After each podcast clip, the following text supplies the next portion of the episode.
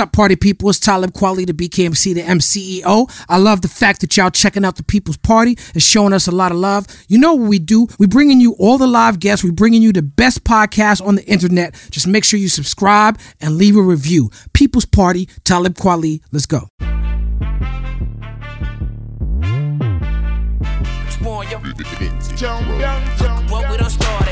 Look at what we done started.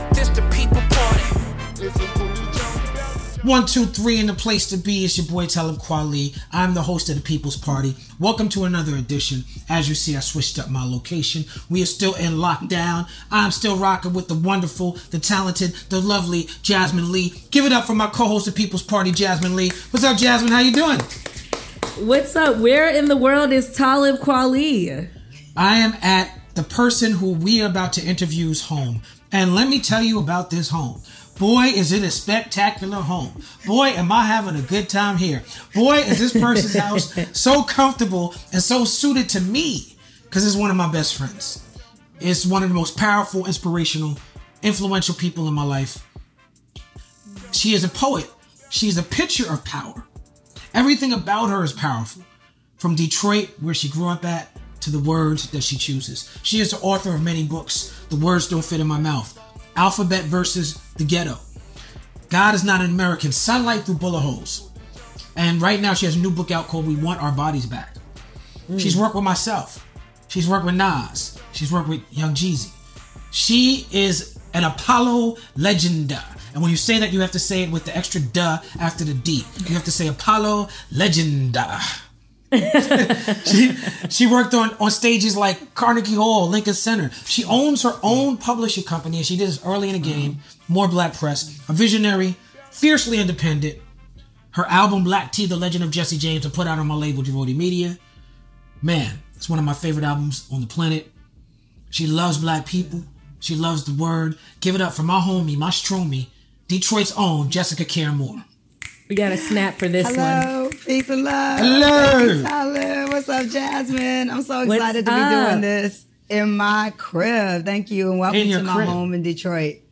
Listen, I'm home, but it's uh, Yeah. I think you're like my first person that is allowed to be this close to me. So, um, Oh, I wow. trust you a lot, and I love you so much, Talib, and I appreciate you. And I've been looking for my chance to be on Uproxx. You know, I was like, well, can I get on? Can I get on the podcast? And so, for you to come to Detroit to do this um, means a lot to me. So I appreciate you both. Thank you. Well, you know, I took the COVID test. I took the antibody test to see if I had the antibodies before I came to see you and your son. yeah. You know, I wouldn't yeah. just Oh come out. Yeah, I wouldn't just come in from why the we let you in. we know. Right. You know, I appreciate it's been, it's been real deep here and being safe. I've been real. This is the most I've been on the ground. I'm sure you too. Like not being on planes Yeah. Mm-hmm. has been real interesting. My life has changed a lot in the last three months. Yeah, same with me. I'm enjoying not having to be on a plane. This is the longest I've been on the road for 20 years, and this is the long from uh, I guess from March till now is the longest time in the last 20 years where I haven't done a show or been on a stage or been Yeah. on a plane, and this is a different a Same, different feeling. Same. Yeah. Yeah, um, it's just it's really bugged out. Actually, um, I'm adjusting, but you know, these are the times that they need uh, MCs like you. They need uh, radical thinkers. They need revolutionary thought, and this these are things that we've been talking about our entire career. Um, but now, because people, other people now are joining in the conversation with us, um, we're I guess uh, needed, and it's good. It's good to be needed, um, Right. and it's good for people to be amplifying voices that really need to be amplified anyway. Um, because we're usually poets generally are at the pulse of what's happening with the community, which makes us Mm-hmm. Right. different than other artists, I think. Now, what makes Detroit different different than a lot of cities is the just just sheer blackness of the city, and how Yeah. there's a lot uh, of you know there's just a lot of black people here who you know the city. was I don't I forget the percentage of the, uh, but Detroit has an unusually high percentage of black people, right? Oh, we're like 80, 85 to 90% black still. Even with Wow. gentrification, we're still, we still blackity black. And um, I live in historic Boston Edison's a historic black neighborhood. Mm-hmm. Um, Aretha Franklin grew up across um, down the street. Smokey Robinson grew up in the same neighborhood. You know, this is where the black middle class um, bought homes back in the day. Mm-hmm. Um, and so we still have a strong black middle class. We have a working class population here Mm-hmm. that's very strong, um, white and black. Um, but we're predominantly predominantly black city. If you just stay in the one area gentrified downtown, what they call Midtown, you won't know that. But if you go in the neighborhoods, that's where the black people are. So we in the west side, we're on the east side, we in southwest. Got a strong Mexican community here in southwest, um, Mexican village. I used to live in that neighborhood. And so I am, because I grew up in such a very uh, uh, rooted in blackness, a black nationhood kind of space. Um, I, when I moved to Brooklyn, New York was very different for me. I saw more white police than I ever had seen in my whole life. Because we actually here in Detroit, which is different than other cities, that we have black policing. We don't, you know, in the last five years, it's gotten not as, it's not as great as it used to be, but Mayor Coleman Young, I'm a Mayor Coleman Young baby. So when people say they're a Mayor Coleman Young baby, that means they came up to, with a mayor that was cussing everybody in the media out, that was desegregating fire um, departments and police departments. He and made it so we created the rule here in Detroit, Mayor Coleman Young, that you had to live in Detroit to be a police officer in Detroit. And so I grew up with black teachers, black council people, and Mayor Coleman Young was my only mayor. I only knew black mayors. Mayor Duggan is our mayor now, but that's the first white mayor I've seen in my entire life. and um and I'm grown. And so um Detroit is like a, a, a space. I mean, Martin Luther King did I Have a Dream here first. I mean, it's we've been on the front line of rebellions and organizing and you know even in strong black music and literary arts um, but you know we're not we're not as big as new york right and so we're different from new york we're different from california and so sometimes we get overlooked but if you're talking about black culture the detroit has to be in the conversation Now, how has that impacted your art personally? well, it's it completely made me who I am. I was, you know, as you know, I have a really strong relationship with my father growing up. So uh, when I moved to Brooklyn in 1997, I had a lot of. I came with a lot already. I came very um, focused on institution building, even though I didn't know what I was going to build. But I started building more Black Press in 1997. Um, after I won the, I came to New York and won the Apollo, got well known doing that, and then started the publishing house. And I published my first book, The Words Don't Fit in My Mouth published Saul Williams, um, the seventh octave.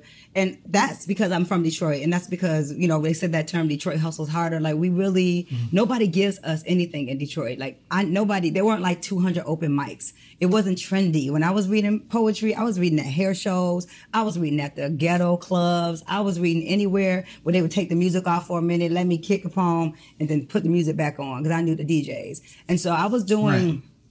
Different kind of spaces in Detroit. It wasn't like like my bro- like guys that came to my poetry gigs wouldn't come to poetry mm-hmm. gigs in New York. They weren't like Right. they weren't backpackers. They were like hood dudes. You know what I mean? Mm-hmm. That probably you know sold some weed or whatever.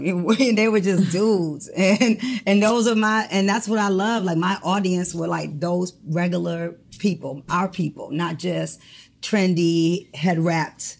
You know what I'm saying? Burning incense, yeah. like stereotypical. Like this is what it looked like. So it didn't look like. Right, that don't act like you ain't got no incense burner somewhere in this mother. I got some I sage smell it from here. I got sage up in this beautiful artistic home of mine, but but it's still it's it's my hood wonderland. You know what I'm saying? Right, Like, right. So it's No it's a doubt. balance of uh, yeah, artsy and hood. Now, speaking of spaces that poetry is not usually seen in or welcoming, that includes the Apollo Theater. You know, that Yes. that includes Showtime at the Apollo. I grew up watching Showtime at the Apollo, and you would see a comedian kill. You would see Stephanie Mills, somebody sing a Stephanie Mills song, you know? Um, Right. those, that's who would win at the Apollo. You got up there and did this poem, Black Statue of Liberty, and you won Wow. five times in a row where you had to, like, they had to retire the poem.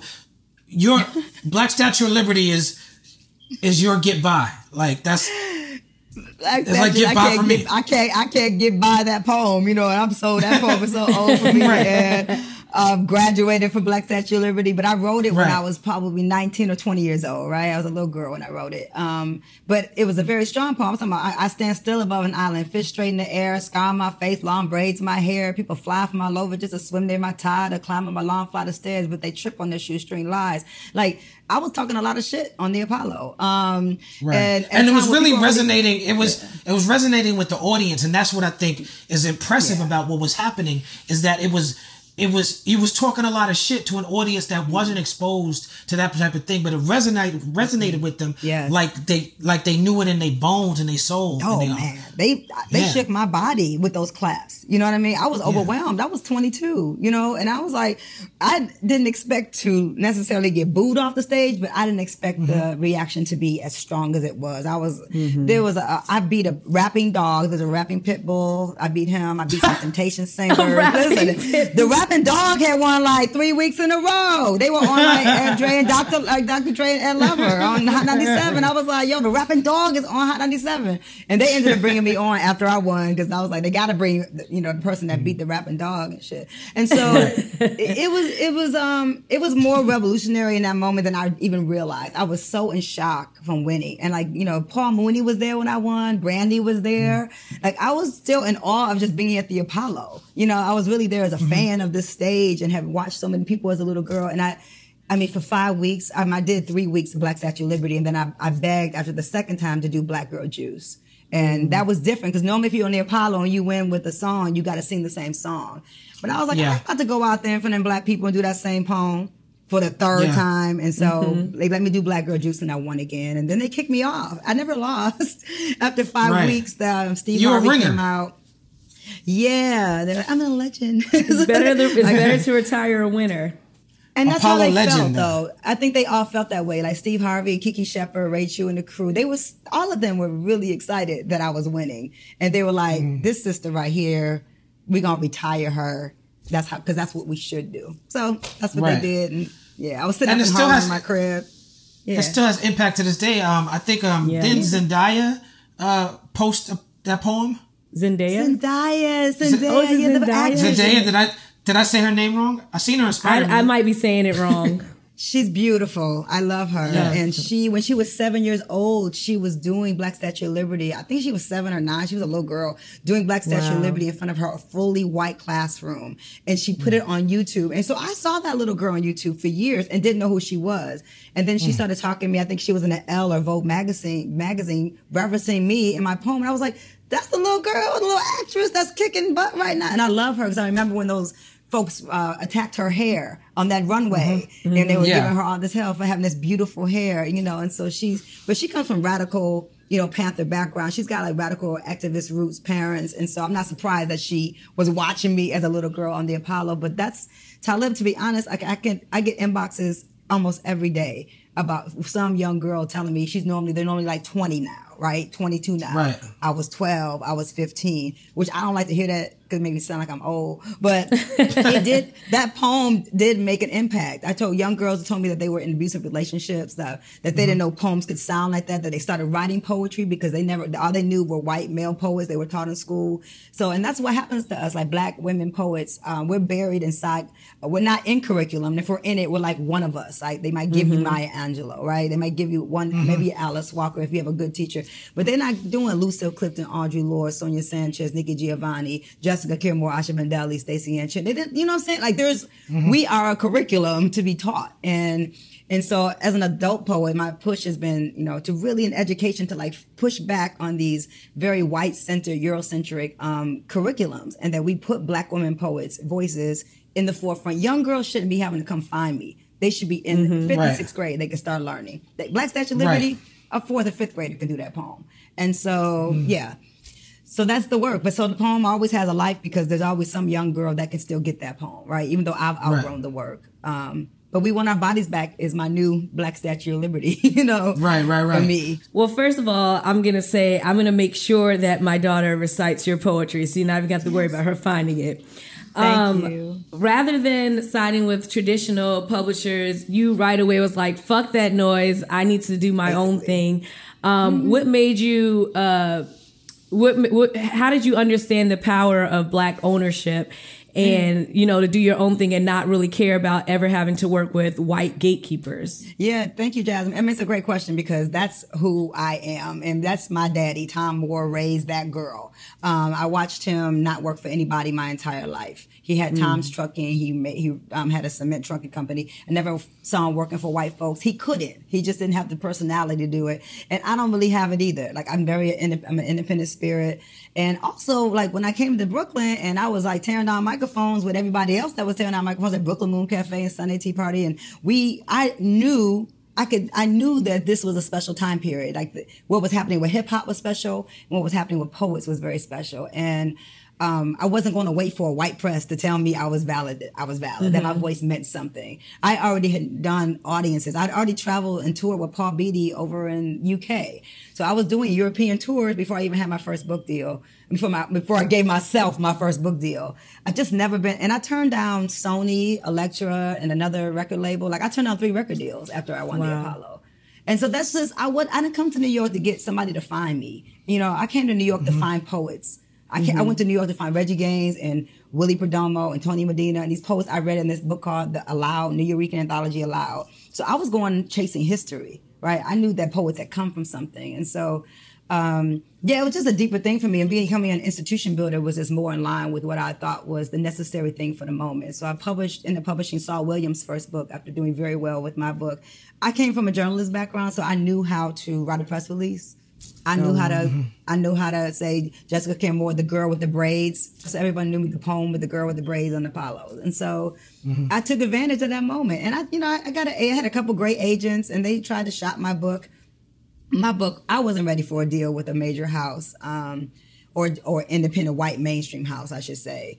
And and building that, I learned so much now. Um, I published Saul Williams, I published Asha Bandele, I published Danny Simmons' book, um, and Sharif Simmons' first book. And so I'm pu- publishing Brad Walrond's Everyone Everywhere Alien is coming out late in 2020. So I'm still publishing. I've slowed down because I really need to po- uh, focus on myself as a writer and, and getting my voice out there, which is, you know, the reason why I decided to give this book to HarperCollins, um, Amistad. So, because distribution, as we know in hip hop, is the key. and so without a distribution deal for more black press, it has been the beautiful struggle um, to get make it easier for people to get to my work. And so that's what's been happening with We Want Our Bodies Back. So still doing more black press, still very independent. And all that independent energy though, you know, that I've learned the last 20 years doing this work, I bring all that intelligence to my to my book deal. So I know how to talk to the marketing department. I know how to sell my work to people. And you picked an amazing name too. More Black Press. Thanks. That's just like Oh, more, yeah, perfect. with my last name, yes, more Yes, Black press, you know, and, and because we needed it, because in the 90s like you know, when it, some of the hip hop artists were getting signed, the poets weren't. So there was no publishing houses really fucking with us. Like they were like scared of us. um, the voices that we are out there now that have book deals at, at, at some point, that there'll be a time where there's no way in hell they would give us a deal. And so now we see more black people who are teaching, more black professors, and we see more black poets getting book deals, and, and we deserve them. so we deserve the shelf space. And, and that's where I met Talib at Nkiru Books. Yeah, you walked into Nkiru Books and you sold me copies of your book. Um, words don't fit in my mouth. I think I bought five copies, maybe ten copies. Um, the book was Yeah, I don't know, I did 15 so $15. dollars. $15. I sold, we sold, yeah. yeah, we sold out of it because I was like, I'm I was able to sell it to young people. Be like, that's the girl who won on the Apollo. Um, Yes.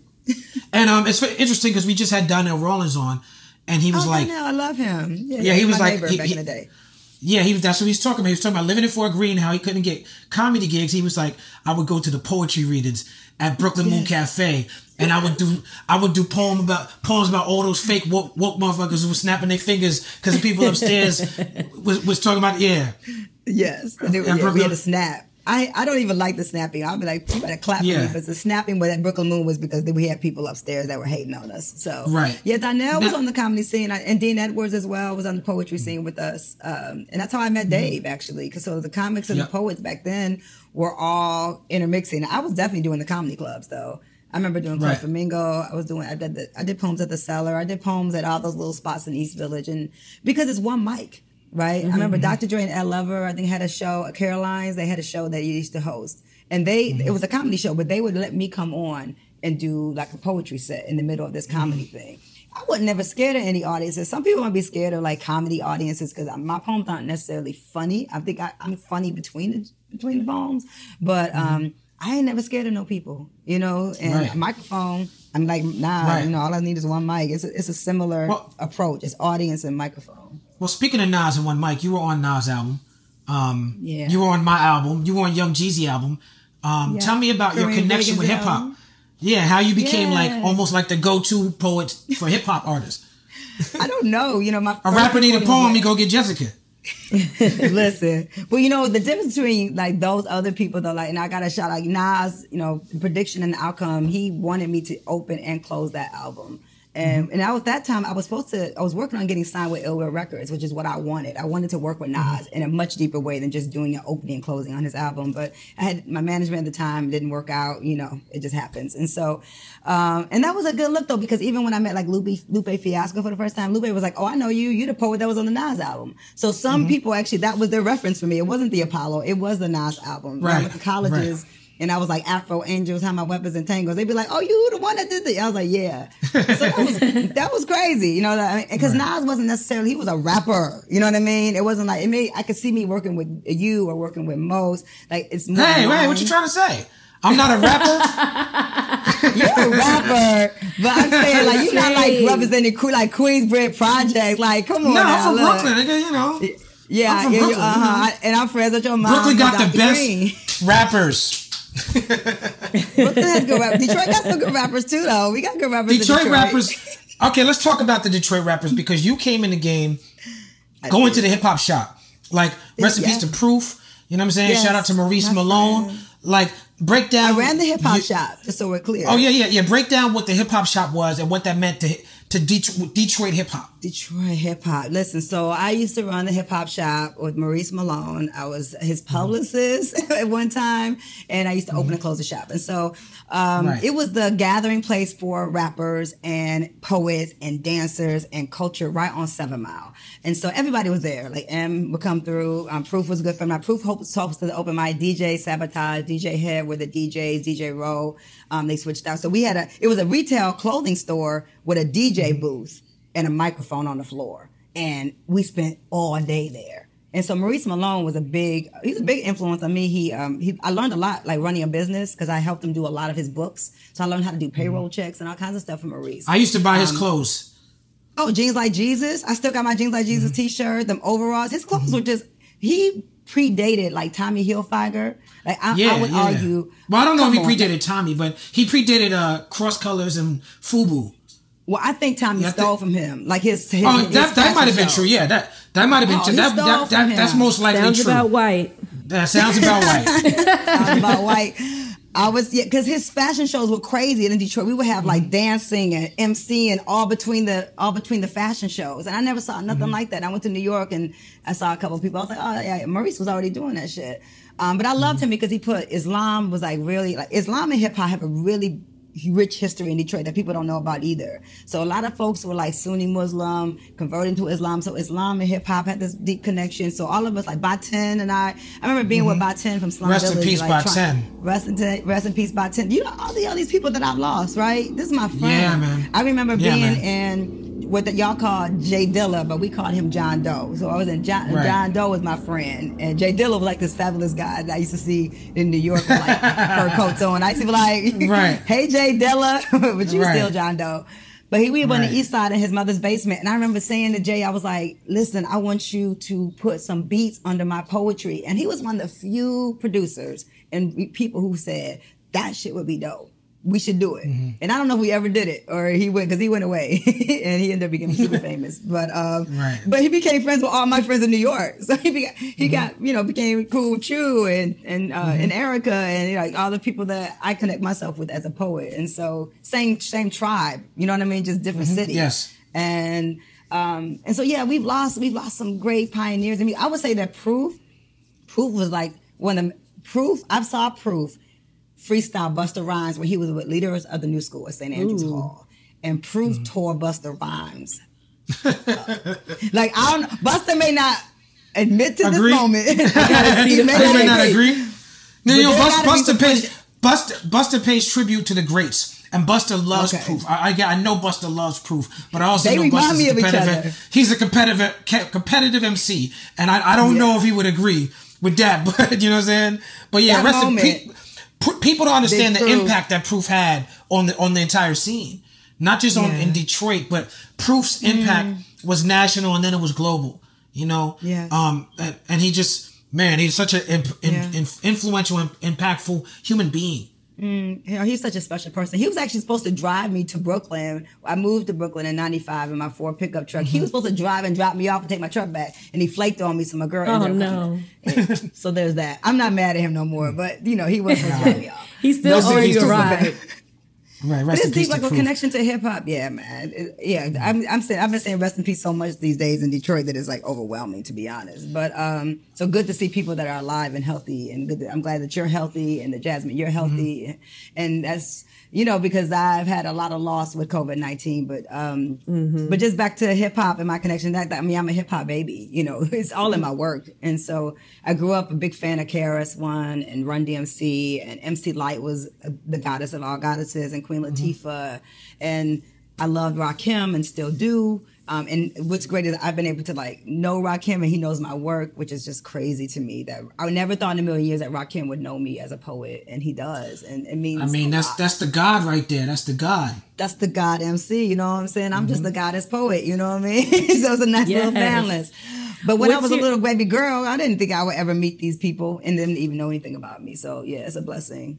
Um, what's your relationship with rap like today? Because I know rap gets a lot of criticism about, you know, talking about black women, but it's also a vehicle to talk about black stories. Are you still connected to rap Mm-hmm. today? Like, who are you listening to? Not many. Um, I mean, I like Kendrick Lamar. I like J. Cole. Um, oh, I love Rapsody. I was So just about to ask you about. Rapsody because I'm sure she got a I lot love- of influence from you. I love Rapsody. I mean, I don't know if she has or not, but I love her. I've done some shows with her um, in Detroit. She was here. We hosted her with my girl Piper Car- Carter with the Hip Hop Foundation. No, I love her. Um, I wish there were more. That we just need more. I'm not the the. My son is 13. My son King, and he tries to make me listen to stuff that I don't want to listen to. Um, Kendrick was like the first rapper that came out in a long time that I was like, oh, that got my attention. Um, but I think that Kim J Cole. I don't know. Me and Talib be having arguments about like I don't like a lot of it. Um, not just because the because they're talking about women and misogyny. No, I'm trying to remember. There was this one. There was one- there was. Uh, I'm not gonna. I'm not gonna say the name. I'm not gonna say the name. But there was a rapper that we, We was in the car Europe for a long. We, he was on Europe in a long. We was in a long. Uh, we were for going for a long drive, and I was playing a mixtape that had one. No, DJ Spinelli. Shout out to my DJ, DJ, DJ Spinelli. He's DJ playing a mixtape that he made. Actually, now that I think about, it, it was his mixtape. And it had this one rapper that he likes a lot that I also like a lot, but every time this rapper's voice came on, Jessica was like, "Who is that?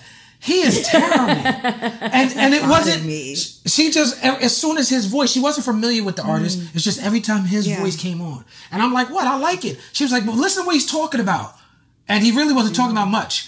But I was like, "But listen to the flow and the cadence that he's Yeah. rocking on beat." She was like, "That nigga's I whack." like none of that. There's Yeah, songs that you can funny. there's songs you can listen to the words and be motivated, and then there's also songs you just gotta listen to the beat and the hook and just Yeah. you know ride out. That's Yeah, just and how it is ride these days. Oh, She was Royce like, the Five "Who Nine. is I like- this?" I like Royce. Gotta- let me Oh, Royce shout out is come on. Royce Nine. represents Come on. De- Detroit so. Oh, love him. Oh my goodness, Royce is one of the Listen, best MCs I've ever heard in my life. Come on, and and and people like I was with him, me, Royce, and Yes. Trick Trick. We're at this uh, press conference for Councilwoman Mary Shout out Sheffield. It's my Trick Trick, first too. time.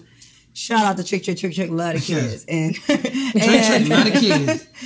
and no fly zone is in back intact. So so you know we, he did mention that at the at the at the press conference that the no fly zone. I didn't fly in. I, I I drove in. You good? We're not good. talking about you. We talking about he was talking about suburbanites coming into Detroit to like tear down our city, um, and then go back to their house in the suburbs. So I was like, you know, when Mm-hmm. they people were like talking about organizing Detroit, which is of course we need organizing in Detroit. We got to shout out Detroit um, police and what's happening here, but the suburbs is the worst of the worst. And like we need to be in Dearborn and Southfield with it because that's where I get pulled over all the time. Oakland County, you know what I'm Mm-hmm. saying? Like cities are different. You know, Detroit's not a perfect place, but it's definitely different. But Royce, like, I hadn't been next, to nobody, and Royce came up to me and was like, "Oh, I loved your poem." Blah blah blah blah, and I was like, "Thank you, your voice is fine now. You're amazing." And um, he's like, "Can I get the poem?" And I was like, "Yeah, man, just take the book." And I, he, you know, this man sent me fifty dollars for the book. I love Royce by nine. Good dude. Good dude. a- Good dude. Yes, a good dude and a, and a really talented rapper, and so that and Big Sean too. I got love Big Sean. Oh, Big Sean is incredible. Oh yeah, Big Big Sean is incredible. Yeah. I got it. I got it. I want to talk about Def Poetry Jam because I feel like you and the Okay. poets that you you came in the game with really kind of Mm. invented that. Um, Tell me about the beginning of Def Poetry Mm. Jam and how it became the what it became. Wow. So I was one of the poets myself, Black Ice, um, Steve Colman, and some other folks who were asked to do Mm-hmm. the U.S. Comedy Festival with um, by Danny Simmons. So at that Mm-hmm. time, we had done a couple showcases where Rakim was actually at one of them. Right. um, And you put out Danny Brooklyn Simmons- Museum. You put Book? out Danny's Oh, yeah, yeah. book. Right, right. Yeah, I published Danny. I dreamed my people were calling me, but I couldn't find my way home. It's his first book of poetry and paintings. So Danny Simmons was a part of the scene, right, in New York City. So I was doing events at Danny's house, reading poetry readings on his roof of his fly spot in Brooklyn. He was a gallery owner. Uh, ran Rush Philanthropic, always did poetry events at their space in, in Manhattan. And we, we took it out to the U.S. Comedy Festival and you were at Aspen. Dave was there. Dave, it was a, everybody was there. The Wayans family was there. Um, and it was everyone was talking about poets. We did that showcase, and everybody, like I think George Lucas was there. It was bananas, but everybody was talking about the poets because here we are in the, the U.S. Comedy Festival doing this poetry showcase, and um, and we killed, and they got the deal right after that. So I was in the beginning of it all. At that time, I was already, you know, famous in my world. I was already a well-known poet, established. I was living in Atlanta, and. And so I came in the beginning. I did the first three seasons, and then I just worked to get other poets on, um, and make sure that every time they didn't say mo- that most didn't come out and say from Brooklyn, New York. Can we not Right. say from Brooklyn, New York the whole show? And so I worked on bringing some of those Atlanta and those Georgia poets, saying those people's names, the Detroit poets, helping to shape the show in a very organic way. I wasn't on staff as a producer, but I definitely was um, had their ear, and so it was great. It was, um, and we already were doing it. So yeah, they gave Def, HBO's Def Poetry Jam helped us get some light on something that was already happening, and so Right. yeah, Yeah, I mean, that's a be-. And I just did a Yeah, a great beau- fundraiser with, with Black Ice. We raised a lot of money. Um, hope Shout out we to Black Ice, more of money. course. Shout out to Black Ice. Yeah, we did. A, You and me ran into Black- fundraiser. Yeah, You and me ran into Black Ice in Amsterdam. we did. That's Yeah, where he we lives travel now. a lot. He's he- I think he's, Yeah. he's a Black Dutchman now. He's- Yeah, that's right. I, I spent uh, Christmas vacation with you in Jamaica. We ran into, uh, well, you ran into You Dreamhampton. I did. did not. I ran into Cipha I did Sounds. run into Dream. and Yes. Max Glazer. You had Ayinde Bap- Baptiste. Is that how you say his name? Ayinde John Baptiste, one of my my little brother, Right. my friend for many years. Right. Yeah, That's that's the young man who at the Million Man March did that speech. How old was he when he did it? Twelve. oh, 14, maybe something like that? Yeah, With the afro? most, yes. I had never met him afro, before. I met him in Jamaica with Jessica. It was a wonderful thing. Um, yeah, lovely. Now, I you miss you that. I spoke miss about Jamaica. wanting to. Me too. We should go back. Um, you know, we should go back and do a, a, a versus you versus you and me. We do it like Beenie Man and and Bounty Killer. Let's do it. I'll Um, destroy you. you talked about um, you talked about putting out other poets. Um, Absolutely. you know, Saul Williams. Saul Williams was a fantastic poem and an icon back then, but he's even bigger now. Um, Ian Thomas was just just getting started in the poetry scene, but now he's like best-selling author. Ras Baraka is the mayor of Newark, New Jersey. I published. So my I question to you- book. Right. So my question Black to girls you learn is, love hard. yes. right? Do you feel like you were? He was also on Lauryn Hill's album for for reference. He was the teacher between between all the skits. But do you feel like you're ahead of your time because you you publish these people, work work with these people before the world gave them started to give them their flowers? Yeah, of course I do. I mean, I I, I, I, I do. No, I was a young missionary. You know, But- but I can't even- yeah. Pat I mean, yourself in the back, absolutely. queen. Let me let me give myself my flowers, okay? And, Yes. and uh, and recognize the work that I put in because publishing Mm-hmm. is thankless work, and taking my money from poetry and saying seeing what Saul was doing in the scene and like he wasn't getting a publishing deal. I was like, I'm a publisher. And Saul walked his manuscript over to me and said, "Let's make you the Haki Madhubuti of um, our generation." Yeah. Shout like, out to Haki. about Shout out to Haki Madhubuti. Third World Press. Support Yes, black yes, books, support black institution builders. Um, And so I became that young, rowdy institution. So I did the seventh octave. Marcia Jones did the beautiful cover, and she became my art director and did a, a lot of my covers after that. Um, Mm-hmm. I did, and so it just it just made sense for me to do it because I had the hustle to do it, and I love to put out books. It's just very different. No one ever. So people think that I get grant, like I don't have grant money. So that back then we didn't get no grants. So I was doing it all from my own, out of my own pocket, and doing it really for love because with poetry. I'm only going to sell so many books unless it's me. Like I sell a lot of books. And what's deep, Talib, about having this deal is that I didn't know how many books I was selling. I was, I've been killing people from my house. Like really. Look, look, words words don't fit in my mouth. So 20k back then, and that's monster Yeah, numbers in- for an in indie book. Yeah, and more and more since then, absolutely. Yeah. I was That's killing crazy. it, and I was like, I didn't know I was killing though because I assumed people on a big white press they must be selling like a hundred thousand copies, right? Mm-hmm. If I could sell twenty, and I'm just me in my Brooklyn apartment, then they got to be selling. But really, they weren't. And They were it's just that I sell books at like hip hop concerts.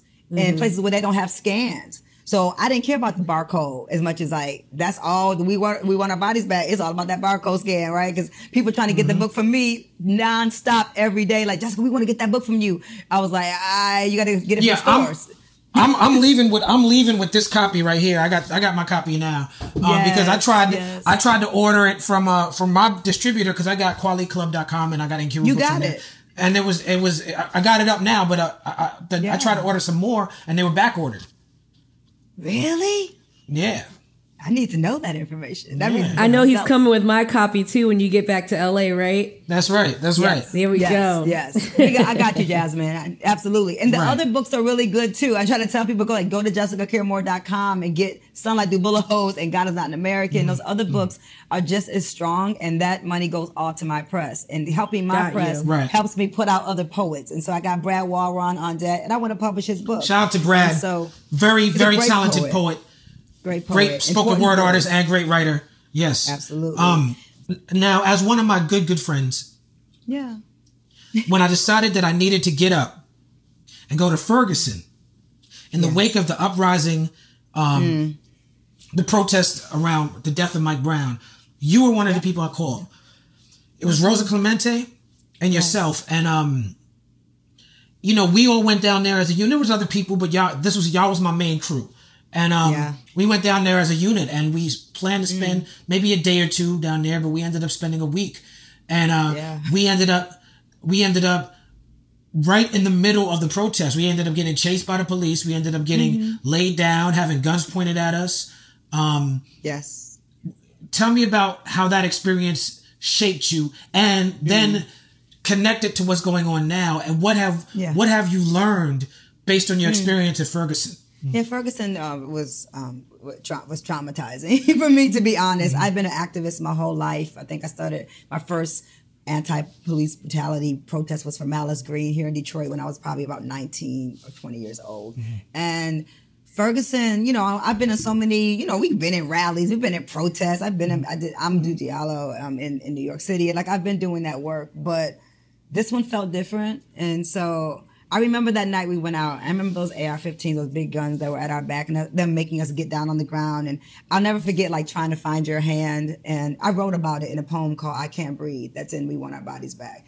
Um, so you know, just to say like what happened to me there has shaped me forever. Um, I was shook. You know, I was a shook as uh, as a black woman, as a mother, as an activist. I really felt like I could have died, and it was the first time I was in a just a, a peaceful protest, and I was like, these people will kill me. Like they're gonna kill me for just walking out here, and um, and so it did change me. Um, it, it but it didn't stop me. it just informed me, and I was like, this shit is very real. And um, I, it took me I got home after we've been out there for a while and I cried finally. And then I wrote this poem, I Can't Breathe, um, for Mike Brown and Eric Garner, just about how I felt as a mother and how afraid I was that I might die and who's going to raise my sons. And my son Omari called me there and asked me to please come home, which is actually in the poem. Like Omari's like, please, can you just go home? Because he's watching it mm-hmm. on the news. But I'm like, Sonia Sanchez had twins and she didn't go home. And so, you know, women been on the like Rosa Clemente has a has a daughter, she didn't go home. Mm-hmm. And so, and Talib, you got children. And so, but I think when women are, our mothers are on front lines like that, they get questioned in a different kind of way. Like it's you're being irresponsible. Um, and so I dealt with a lot of emotions, but you know, for, just to fast forward to right now, it's unbelievable how that poem "I Can't Breathe" has become the three words, right? That this brother George Floyd Floyd was saying out of his mouth um, that so many of our our brothers and our sisters are saying I can't breathe in so many ways. And it's a metaphor for me to just how it is to be black in this country, you know, like black being a pre-existing condition, black being mm-hmm. something mm-hmm. beautiful, but also this thing you have to carry. Like just me trying to raise my black boy free in this country has been mm-hmm. the tremen- most tremendous stress. It has been the front line of my life, just trying to not have white teachers destroy him. Um, and mm-hmm. in Detroit, I've had to send him to public private schools. And so that's been the struggle too. So it's all like, it's overwhelming because you think about motherhood. You think about, I'm just trying to be free. Like I'm just trying to be mm-hmm, mm-hmm. human. And, mm. um, and so it's, it's been, it's been really difficult, like this time period right now, watching and watching my son watch it and trying to get him off of it because he's very tuned in and he's looking at the police videos and he's getting taller.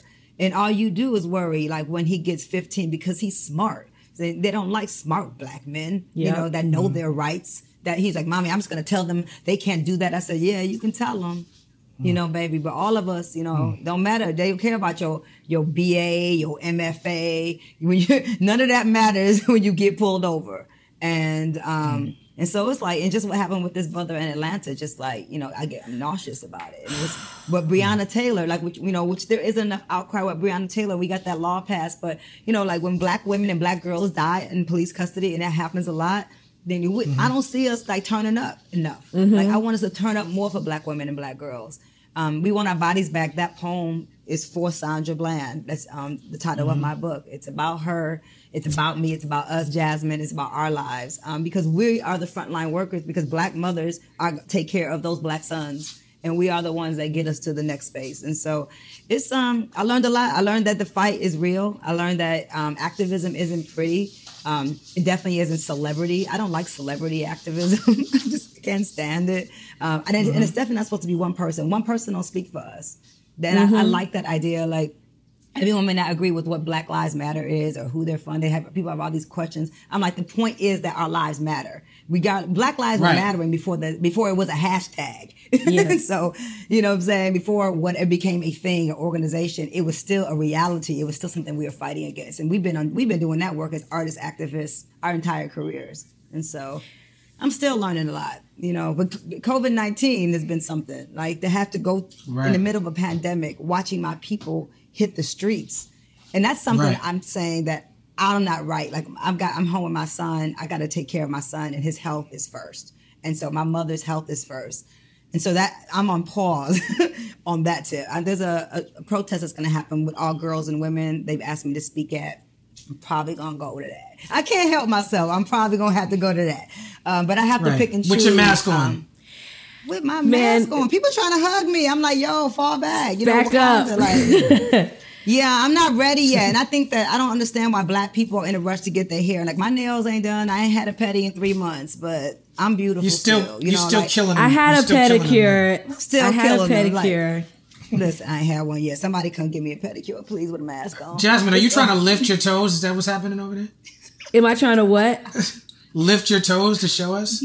No, I was not. I can't. I cannot. I can't lift my toes. Like I got a Tyler. pedicure. show me Hold on. Hold on. Hold on. Hold on. like I a gotta. wolf Hold because on. I I can't gotta shave them. pedicure. I definitely can't lift my toes.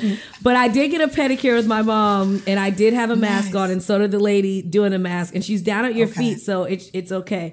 But uh, Yeah. COVID has been the main reason. I mean, besides the fact that I'm pregnant, that I haven't been protesting because that's just too many risks. But you mentioned um, Breonna Taylor, and I just think that it's disgusting how they have a law passed, but yet these police officers are still running around like you know like we don't want just we want the law but we also want them to get arrested and convicted Exactly. because that that that's what should happen And I'm really Um, surprised by that Louisville mayor because I met him. I was at the um uh, at this event with my son um, with Ras Baraka and all these black men. This big positive event and called the Rumble. And Center for Black Male Achievement sponsored it, and he was there, and he sounded like he was all connected to black community and about it. And I That's was how like, "Where is he politicians do. He's a good politician. He is a good politician. lied. He had me fooled. I'm like, what's going on, Mayor? And, uh, some And, and I want to make sure not- that people understand that I said he's a good politician. That don't mean he's a good human being. People get politicians twisted are sometimes when I say actors that. they're they're great Yeah, actors exactly. Tyler mentioned that we spoke to Vic Mensa last week and um, he talked about the aspects of protests and the rioting and how we've been getting looted out of our um, we've been getting looted for white profit for decades and centuries. So how do Come you on. feel about how uh, people are protesting right now? What are your thoughts on it? I think it's all fantastic. And what, I- what I told my son, because my son is Mahatma Gandhi, right? My, he is Gandhi. He's like the peacemaker. I'm like Malcolm X, Stokely Carmichael, and my thing is like Yo, your son, your son, me and your son had an argument in Jamaica because he was trying to trying to bring all the all the people together, and I was like, yo, you can't be you can't be trying to have conversations with the white supremacists. And he was on some humanistic. He's so beautiful. He so he didn't so know. He didn't. I had to put him You on. You need some both types of people, though. You need both types of people. Yeah, man. Yeah, I you love. need- I love need King. All, you need all the people, but King is definitely the peacemaker in the crib, and my Yeah. mommy is the is the wild one. And so, what's deep is I gave him this analogy because he was talking about the bill. He was like, "Mommy, what about the people burning other buildings?" Because I remember when the precinct in Minneapolis went on fire, I was kind of like, "Yeah, that's a nice visual." Me too. He was like, "Mommy, wait." I was Right. like, "Nah, babe." I said, "I said there's no people in there. That's just a building. Mm-hmm. It's some good symbolism with that, though." And he was like, "But, but why? But what is burning the building?" I said, "What?" So that's what I told him. I said, "King, if we outside and mommy is on fire and there's a building on fire and the fire department comes, who you want them to put out first? I said because black people been on fire our entire lives. I said so the, a building can be replaced, a, but a person's life can't be brought back. And so the Yep. most important thing is that we take care of people first. People before buildings. Mm-hmm. And then Right. those are things. Fuck things. Fuck shoes. Fuck some some some bracelets. Like that don't mean shit. Especially when you're talking mm-hmm. about these young people who don't have access to your shiny shit that you put in mm-hmm. their Right. faces. They don't have access because of the poverty rates here, because of the economic disparity in black and brown um, um, communities. They don't, so they wish they could have those things. And now they're like, fuck it. Now I'm gonna have them things. I, ain't- I'm not hating on none of that. You know why? They have insurance. I was like, King, anybody that got a business that's, that's got baller money, they got baller insurance and they're gonna be fine. I said, but George right. Floyd's um, daughter, Gianna, can't have her daddy back. Um, That man in Atlanta had three daughters. Talk to the police about his daughters. But one just had a birthday. How are you having this conversation and shoot a man twice in the back after that?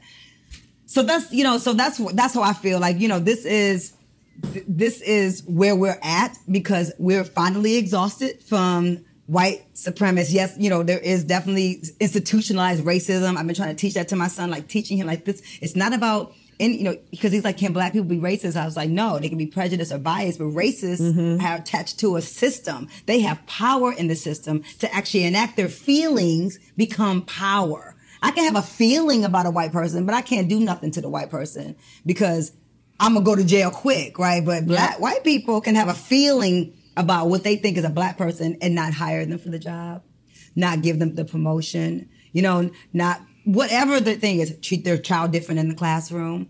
So, which I want to pull us. I just we, we have to re, we have to take back our policing and we have to take back these schools. Like we have to talk about mm-hmm. defunding education. like the education system is completely set up for rich kids. It's not Yes. about poor children making a difference. Not about poor children can't just go to college. They're not. Mm-hmm. It's not set up for us. So college should be free. Black and brown people shouldn't have to pay to go to university or college anyway. That that's reparations to me.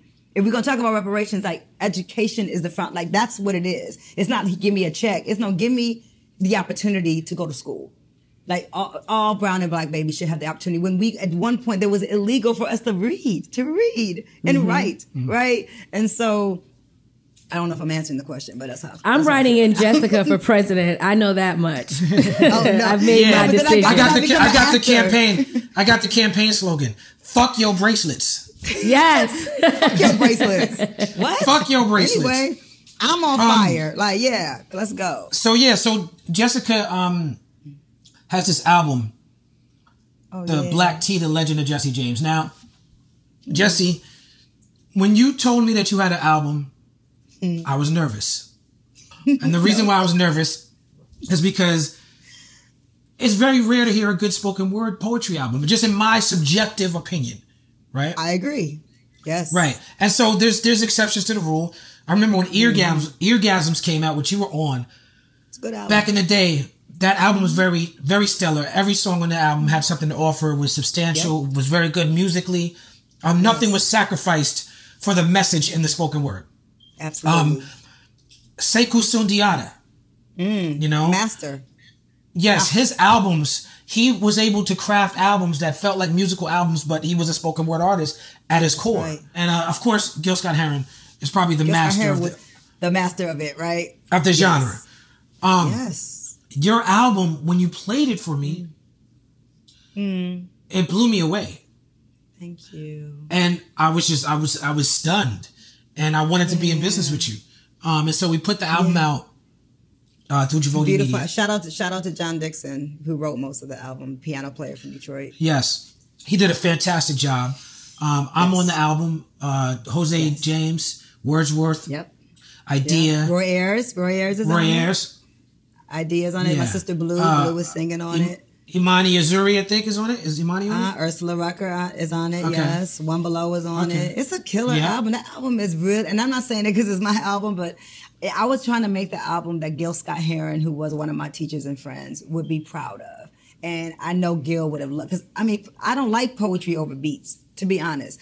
When people send me Mm-hmm. beats, and the one song that I love on the album that you told me to write to actually became one of my favorite songs, "Catch Me If You Can." Right. Produced by Brady was Watt, who has made himself very famous with his Bass and Bar series on yes, Instagram. Bass and Bar, shout out. Yes, I love Brady. And he's hot on bass, hot white boy on bass, Brady White. Yeah, yeah, yeah. anyway, Right. but he produced the track and I love the trumpet. So I wrote to the sound of the horns because the horn and the voice are very similar to me. And I think the reason why for me, I think the music worked. Brian Jackson and Gil Scott Heron just had a thing. Brian Jackson was a was a killer producer, Mm-hmm. Right. And they found that me and John Dixon went into Submerge over there on, on East Grand Boulevard, um, which is the home of the Techno Museum on the third floor, and wrote that album in a little small little space where he would listen to my poem and he wrote the chords around the language, and that's why it worked. Instead of me just dropping my poem over the beat, the way like a rapper would take, get a beat and you write to the beat. The that album was written to my voice because the musicality of my voice um, already has a sound. And like so, walking on 158th Street, like little brown lady with brown eyes. I had been doing that for years. That was I wrote that line. Right. Little brown lady with brown eyes. So Chris Right. Johnson just came. And yeah, the album's beautiful. It sounds so good on vinyl. I play it often, to be honest, on my old record. But it's a good album, and um, I'm really so grateful because out of all the rappers and people that I have worked with, um, you actually put my voice out there in a big way. And so there's, I always give you lots of credit, whether you're, you're never here to hear it, but I talk about you often, how much I appreciate that because no, it's like, you know, because men, um, rappers get like, you know, hip hop artists get like a really bad rap when it comes to like women's voices. And it's one thing to ask me to open your album or close it. It's another thing to give me some bars. And I've been saying that for years, like, give me some bars. I want to, I want my publishing money. You know, I know how this mm-hmm. business works. Like, I, I Right. interlude may not get the same publishing. You know, I want to be inside the song, but you did- more than that. You were like, well, here, I'm putting the whole. I remember you calling me like, you want a record deal? And I was like, yeah, yeah I want a record deal. Like, and because he was like, what are you gonna do with this album? And I was like, well, Talib, you're Talib Kweli. What you gonna do with the album? Um, I knew it was good, and uh, I'm really proud of the album. I hope to be able to, to do more. And um, but lots of the reviews I got, like this Canadian reviewer was like, we don't know what took Jessica Care Moore so long, but I really was working, as you know. Like I've worked with, you know, I've been producing Black Women Rock for 16 years. So I've been doing like rock and roll with poetry and doing. Um, I've got a record coming out with Jeff Mills and Eddie Fowlkes. Actually, I got a techno record coming out in July called "The Crystal City Is Alive," and Jeff Mills is one of the producers that I wanted to work with my whole life. So it's like a dream come true that I'm working with Jeff Mills. And so I, I didn't have any limits musically as to what I could do. But um but nobody said, you know, I'm gonna put your album out. You I mean, I never would have had a meeting with Pandora to talk about a Jessica Care Moore station. Like you helped open that door for me. So I love you, Talib, for like doing that. Oh, I love you too. And yeah, yeah, and th- and I'm, I'm hoping I'm glad that you think the album actually was worthy of that because um, I I'm looking forward to the next one. That's, we're gonna do Yeah. another one. It, it's coming. Yeah, we went on tour. You said. we went on tour and I remember like it was really a, good learning experience. Like, you know, because I remember you and I were like, I, I perform more at universities and places of higher learning and Not in these dirty ass nightclubs I was performing. Not at. these dirty ass clubs and shit, you know what I'm saying? But I was like, it was deep. Spilled remember us doing that. cognac not everywhere. worry. Nothing fighting like, with fighting with the promoters. Yo, your fights with the promoters are crazy. I be like, so I be like, just I have to just, just get deep down inside with my omen and my meditation. It's not that bad. It's not that bad. But we did Brooklyn Bowl together Mm-hmm. and with the band, and um and and that's what I you know that was amazing for me because I saw these all these young white kids in the audience looking at me like I was a foreign object, and I blew, I knew I was blowing their minds back. I had Stephanie singing, I think, and them horns came Mm-hmm. out, and I just remember them coming up after me like, "Who are you?" And that's what's deep about the industry. Like I've been in this. I've been working all over the world for 25 years, full time as an artist, and people are still discovering me, which Mm-hmm. Right, is right. so, um, and that's the thing, and that's why, you know, interesting enough, the reason why I align myself with black women rock and roll artists is because I have a very similar lifestyle as, as Liza Kobe, as Dion Ferris, as Divinity Roxx, as Nik West, as Stephanie Christian, as, you know, Julie Dexter, where these people are like Celisse Henderson. I mean, I rock with all the black women who play rock and roll. You know, Kat Dyson and Nona Hendryx, Um, who's a legend in it. Give us context on that because you don't just rock with them. It's not like you're just a fan. You actually organized for years, for like a decade straight, uh, Black Women's Rock. Years. 16 years concert with all with many of these people that you just named come to Detroit and you've done it other places other, other than Detroit but it's a fantastic show tell us about this You show saw it in San Francisco. You saw it at the, in the Yes. Bay. It, Yes. You turned it all the way out in the Yerba Buena Center for the Arts. Um, Black Women Rock is a 16 year old Black women rock and roll institution. That's a empowerment rock and roll concert weekend that brings together Black women rock and roll artists from all over the country, even outside the country, to play with about a 12 to 15 piece Black women rock orchestra, uh, musical Mm-hmm. directed by Kat Dyson.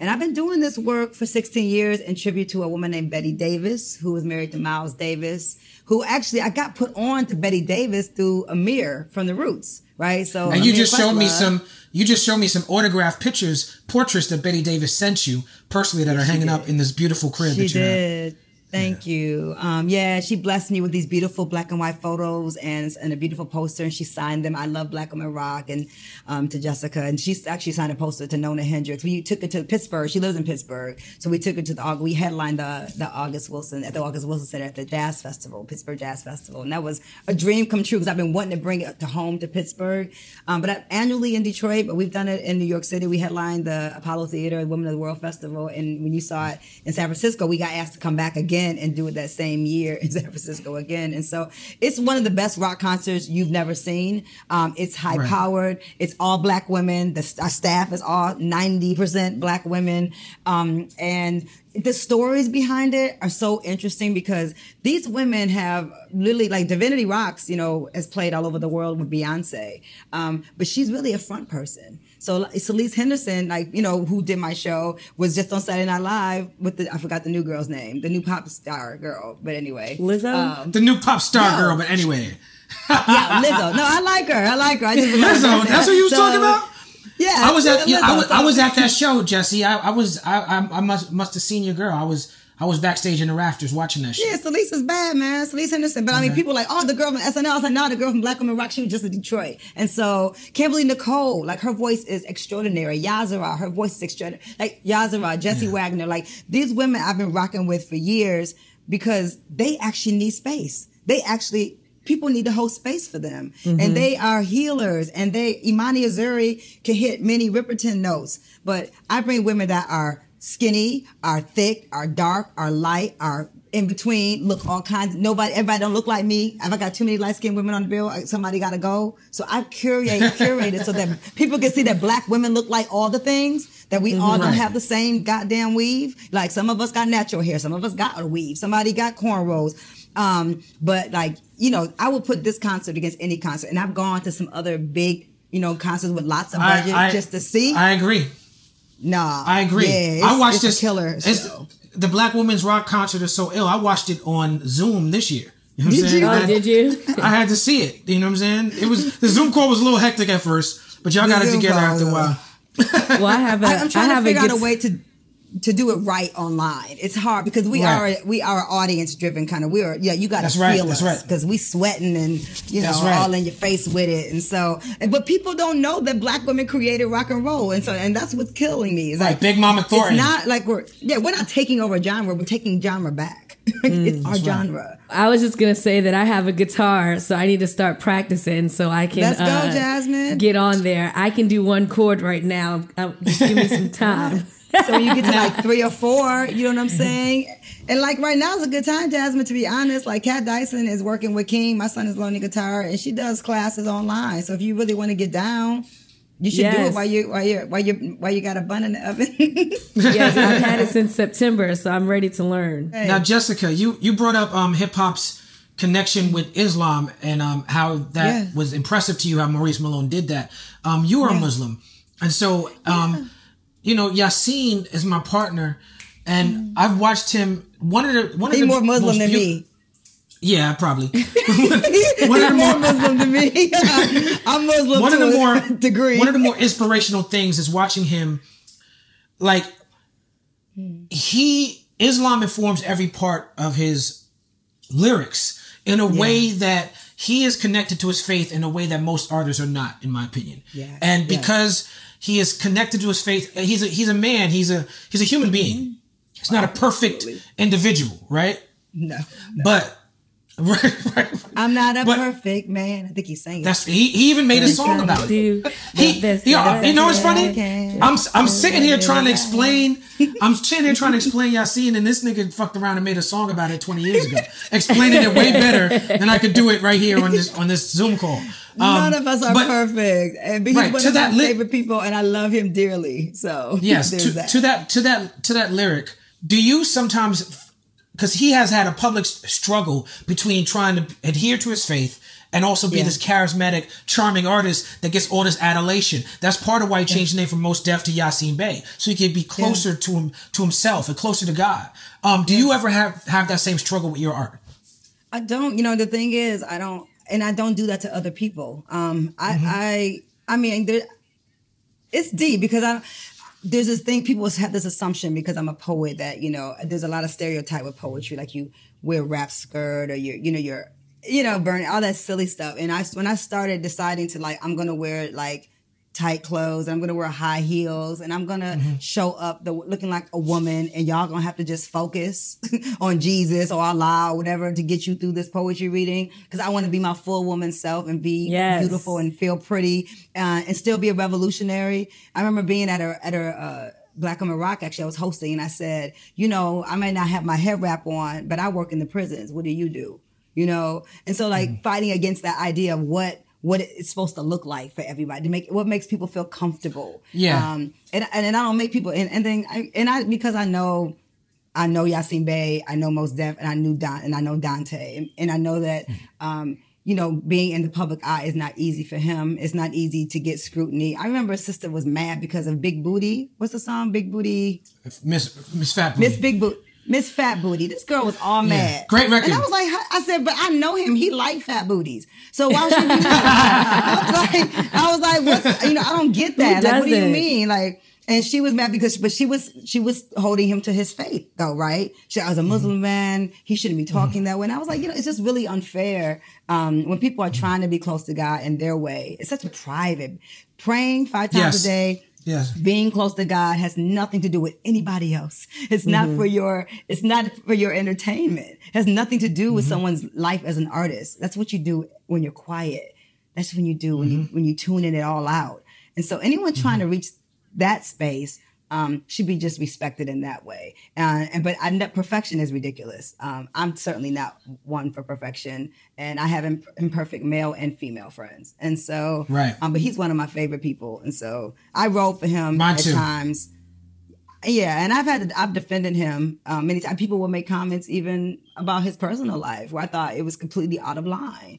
You know, and I'm like, unless you know people and know their business and know what they're doing for their children, unless you really know that, then you should shut the fuck up. Shut the fuck up. You, uh, yeah, man, because it's it's not it's really unfair. It's very everyone. I got my own situation with my with my you know I have two ex husbands, right? Um, and but my relationship with them and my and my children that were a result of those marriages has nothing to do with any of my art or any of my like y'all not a part of it. And judging people Mm-hmm. based on like what perception like people have kids I don't, I don't know any of his children to be hungry. Like i don't know any of his personal business but i know nobody's homeless in the street. You know what i mean? Mm-hmm. Like there's people that i know that like got kids that got money that their kids are hungry. Or you know what i mean? There's the baby mama is really struggling. So i don't mm-hmm. know that but when people go out of their way to just yeah, to judge people with not really even knowing they shit all the way, it, it bothers me, you know, because it's it's hard. It's hard to build relationships and have marriages and have children and then be in the public eye. And people, I mean, the, I mean, I got accused of having sex with almost every man I stand next to in a picture at one point. Um, and so, and it was deep. It's like you know, that's just I'm friends with so many men. Like that's I have more male friends than I have female friends because I'm just Same. that cool motherfucker. Like I don't know, I just yeah, and yeah, and I stay friends with people by like actually not having sex with my friends. It's like has helped me maintain very strong relationships with my black male friends, and um, and I appreciate and love them and they're not perfect. and so, and so there's that. Can you uh, tell us about your foundation and your work with the Jessica Care Moore Foundation? Yeah, I mean that's a literacy driven foundation that I founded because of the things I was saying about schools. I would go inside schools and I would see that girls didn't know who Alice Walker were. They never heard of Maya Angelou. They didn't know poetry looked like them. And so um, I actually do that foundation through my son. King. So King has a, thing called the 12 and Under Super Cool Poetry Open Mic, where he gets um, together pe- kids 12 and under. He's 13 now, so he's outgrown his own program. And uh, we won a grant, and I'm Jessica Moore Foundation is the you know I facilitate the grant for him. But basically, we get we do huge open mic, and we go to like the Motown Museum or to the Science Center, and we get kids 12 and under. I do all these workshops with young people, and then my son hosts the open mic. And so what I like to see with that foundation more of is really helping to build curriculum inside Detroit, New York, Seattle, Chicago, national public school systems. We need some that we LA help. We need some LA help. You know what I mean? Yeah, because we shouldn't have to we keep on redoing it. And I can't be everywhere. So I need to we need to build curriculum. And so I think that's the future of the foundation is that and um and building more voices for youth. Yes. Um, in 2019, um, you staged an Afro-futuristic choreopoem that Oh, was set. Yes, you did. To Detroit techno music. You told me a lot about this. I didn't get to see it. It was at the Charles M. Wright Museum. Charles H. Wright. Yep. H. Wright.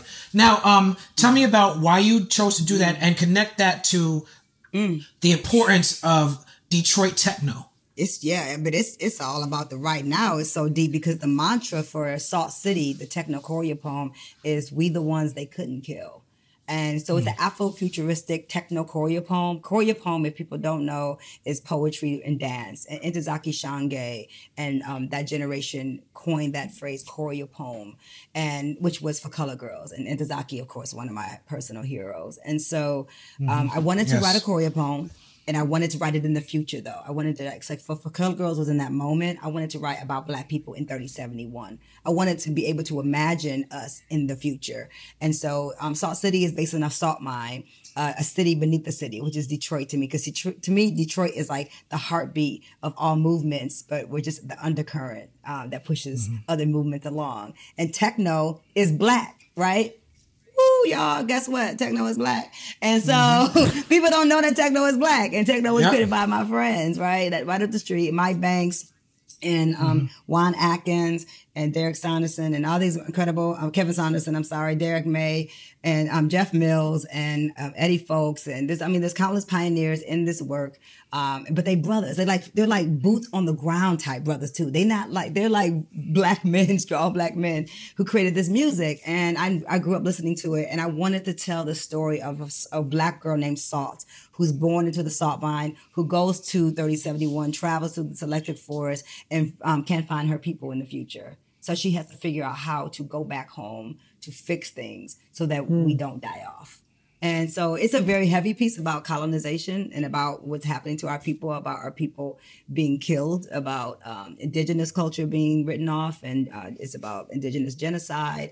Um, but it's just set in 3071 in the future. And it's beautiful, but it's, it's techno the whole way through. So it's a 90 minute piece with a very short, short break. We don't have an intermission. We have a dance break where we make the audience dance um, to, to house and techno. And so it's it's a killer show and it's aesthetically gorgeous. Aku Kadogo directed and choreographed it. She's the woman in yellow from Pakala Girls, so there's history connected.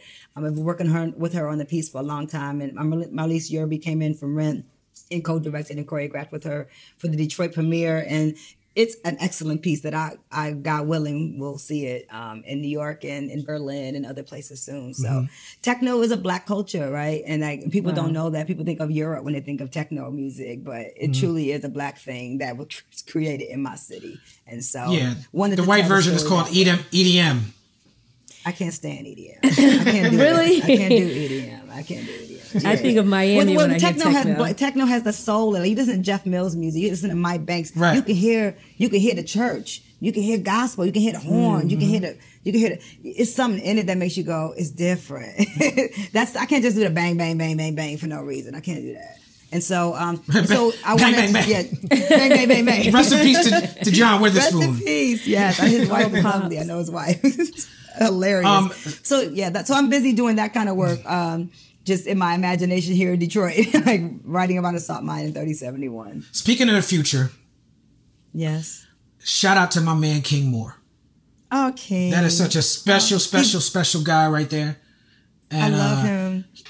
He, he's he he, is got your into son. Detroit School of the Arts on a piano audition. I'm so proud of him. He's my son. so he played piano too. That's how he got into the school he's going to. Play. Yeah, he's going to play Okay. for you when we're done. What Yeah. what do he not do? Like the last time I seen him, he was doing magic tricks. Magic. Oh, He was wow. We were going, we He's a were walking around Jamaica, and he was he was going up to people's tables in the restaurant like, "Hey, want to see a magic trick?" And would do a magic trick it. that would blow their mind, like not Yo, just like a mind. you know, not just like a, a amateur trick, like a real. So good. He's really Oh, my good goodness. at everything. You know, I really, Is your son a wants to- Libra? he- Hockey. no, he's he's a, he's a he's a cocky. He's a Virgo. Oh, I didn't say okay. cocky. I said I said hockey. He plays Oh, hockey. hockey. Oh yeah. Oh yeah. He's like, oh, yeah, he's cocky. He's a Oh, he's yeah, a black plays guy from Detroit. He, play, He's he a plays black hockey hockey. player, and actually he's featured Yeah. in the National Hockey League. On the Red Wings Wow. featured him in this beautiful documentary. I'm talking about black young youth hockey and black players. So he's one of like the spokespersons for youth hockey um, in black rinks in Detroit, which is something really dope. He's been on the ice since he was six, and it's his favorite sport. He plays other sports, baseball and soccer, but. I, I play ball. I was like, you don't want to play no ball. I'm trying to get her to put that basketball in his hand, but he's like, He he, likes he also makes beats. He also makes beats. He and makes his beats, beats, are very good. yes. Yeah, the thing that impresses me most is is that he published his own book. Wow. And so I feel like he's like th- that's the 2.0 part of you. So tell me about Yeah. King's book and your relationship with King. A piece of a poem. You know, his beautiful book. He he was started. Hmm. I started reading his journal entries when he was seven, and that's what made me pay attention to him. So it wasn't just I was like, "Oh, you're my son. You have to be a poet." I started reading hmm. this stuff, and I was like, "King, this is really good." And I just kind of encouraged him. And then he was eight, and he was writing even more. And then he would come out to my readings, like how your kids might come to your shows, and I was like, hmm. "King, come out and um, you know, you want to read a poem for the audience?" So he would be opening up for me, like at like at eight years old and nine years old, he was like, "This is cool, mommy. You know, doing the poetry for your friends and in front of audiences." Adults really. He, he was writing about heavy stuff. He's writing about death. He's writing about um, what's happening with. Uh, he wrote about Mike Brown. He was writing about very deep subject matters um, about. He's, he's really different from me too. So he's not as rowdy as I am. Again, I told you he's mm-hmm. Gandhi. He's very peace, peace and love with but he's attacking very, very serious subjects at a very young age. And um, and I was like, well, King, what do you feel about putting together a book? And he said, absolutely. And he was like, but I don't want to read poems in front of grown-ups. And I was like, well, mm. what do you want to do? And he's like, well, I want to create something that puts me in front of kids. And so mm. What's deep is his poems are kind of heavy for kids. And as you, I mean, I know you know this, but he's opened for Dave Chappelle twice. Like he did one show with Dave and he was so good. I remember Stan Lathan was there watching him like, this kid just walks up like, you want to hear a poem in front of like 3,000 people. Like, I don't think he even realized what he was doing uh, at that time. And then he was so young. I just, you know, Dave, I was like, where are the headphones? Because he couldn't listen to Dave's show. But um, he was so good that they was like, you know, have him do it. You, he's like, he's like, do you want to do Better it not bring? Your was like, kids. you know, he's a little older now, so I've let him kind of watch some of the stand-ups uh, and get his own opinion. He has his own opinion about everything. So yeah, just a natural poet and writer. I think it's going to turn into songwriting. He's as not as interested in poetry as he is in music. So his graduation gift from eighth grade is he's going to get a MacBook Pro. He's going to get. Uh, well, we're debating Ableton, Logic, something he wants Fruity Loops. We're gonna figure out. Ableton. Get a music software. Ableton. You got to tell him that. Okay, you tell him Ableton. And so get him some music software, and then we'll see what happens. Because he was killing GarageBand. He was making great beats. He's rocked some parties. Actually, he's done DJ sets at the Electronic Music, um, Electronic Backpack Festival, whatever. He did a whole half hour set. So, Wow. you know, uh, yeah, but piano is the instrument that he's interested in the most. And so, yeah, motherhood is like a really fantastic thing. It's been like a journey. And I, my son Omari Jazz, I want to just shout Omari out because he's an amazing Yes. activist, amazing music producer. He's doing great work. Actually, doing great work. He took all the money from his um, proceeds of his album Dream Child and gave it to Black um, women or Black trans organizations who are fighting for Black Lives Matter. And so. I mean, he doesn't have. He's 25. He needs all that money. Now I got. Now I got to send him more money. So y'all go get Dream Child. It's on band. Right. What is it? Bandcamp or whatever. Bandcamp. It's called. I'm so horrible. Omari Yeah, Jazz, it's Dream Child on Bandcamp. please. He's doing great, great work. I'm proud of him. And so, um, and so that's, you know, King is very similar. Um, but, um, but very he's, he's an interesting cat. So I'm I'm interested in what's gonna happen because he'd be a great lawyer with all the music. He's a really good debater and he does a lot Yes, of he research. He's a Virgo and he's very smart. But yeah, he'll play piano for you a little later. But um, I'm proud of him. Yeah, motherhood has not been, you know, it wasn't what I planned. I was married. You know, I didn't plan on raising him on my own. Um, interesting. Hold on, Jessica. I know you. Hold on. I know you. You was talking about I want a baby from the day I met you.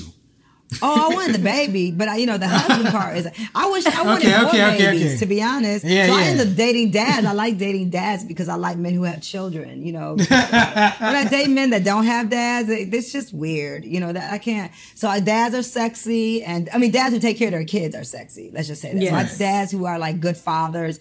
I roll with y'all. You know what I'm saying? That's like you're my type. And I've had stepchildren and children I've uh, helped raise and influence uh, that I didn't make, and ke- I didn't expect to do it by myself. And I'm I'm a full time working artist, and so that's why I live in this beautiful city of Detroit because my mother is here. So shout out to my mother and to my family here because I came home because I, my uh, marriage was failing, my second marriage, and I had to figure out a way to make a living and travel the way I have to to make money and still take care of my son. And so it's been a beautiful journey. But the the struggle with his personality, I call him light skinned Tupac. And my son is like a beautiful, beautiful, like you said, spirit, right? He's not a troublemaker, but he's also not a slave. Like he is mm-hmm. absolutely free. And I raised him to be free. And these schools don't like free black boys. And he said to me once, he said, Is this a prison or a school? He's like, why do I have to raise my hand? If I have to go to the bathroom, he said, going to the bathroom is a natural thing that everyone must do. If I have to go to the bathroom, I should be able to say, I'm going to the bathroom. Why do I have to ask permission to go pee? You know, and so like this is a 12, he was 12 years old, like asking me these very, very sensible questions. And then you realize that some white teachers don't like the one, when black boys start looking like black men, they don't like them anymore, you mm-hmm. know, because they mm-hmm. feel threatened by them. And so my son has felt this and I've had to fight with him. And I, I, it's this this thing called the one percent, I- like the one percent. So in in private school, you got to get an eighty three to get a B. So my son will have an eighty two, and like all his work is turned in. So I'll in, I'll inbox the teacher like, what's he got to do for the one percent? I said because he got an eighty two, he ain't got no missing assignments. I was like because the white boys get the one percent mm-hmm. because they could just say on effort, I can give him the one percent. You know what I'm saying? But I gotta, as a black mom, take time out of my schedule, and I gotta pay that much attention, and I pay that much attention to the one percent. I'm gonna need you to give my son the one percent so he can get his B because we rocking Yes. with honor roll, and that, I have to fight like that at nonstop, and I'm exhausted from it. But I do that because they will just that's what they do to our, our boys. That's what they do to our girls. And that's the extra work you have to do as black mother, being a black mother. That's the difference between being a white parent in this country and being a black parent. That I gotta fight for that little one percent to get my son the grade he absolutely deserves anyway. So but King is a joy, and I, he's I, whatever he ends up doing, he'll be fine. And um, I just pray the world gets better, um, so he doesn't have to come and fix it. I think he's gonna fix it. Word up. So- Well, ladies and gentlemen, boys and girls, children of all ages, I want you to give it up for Jessica Care Moore. It's so beautiful. I love doing I this love with you. you. Thank you This so was much. I love you amazing too. interview. Thank you so much. Thank Yes, you. thank I you. hope so. We gonna snap for you We like got we in- amazing people on. Brooklyn, Brooklyn Moon Cafe. Let's act like we in Oh, you want the clap. Fuck that. Sorry. Fuck that. I don't do that Word shit. up. That's for the. I'm not that hippie. I'm like hippie with a gun. so balance. Word up, Jessica. Thank you, uh, thank you.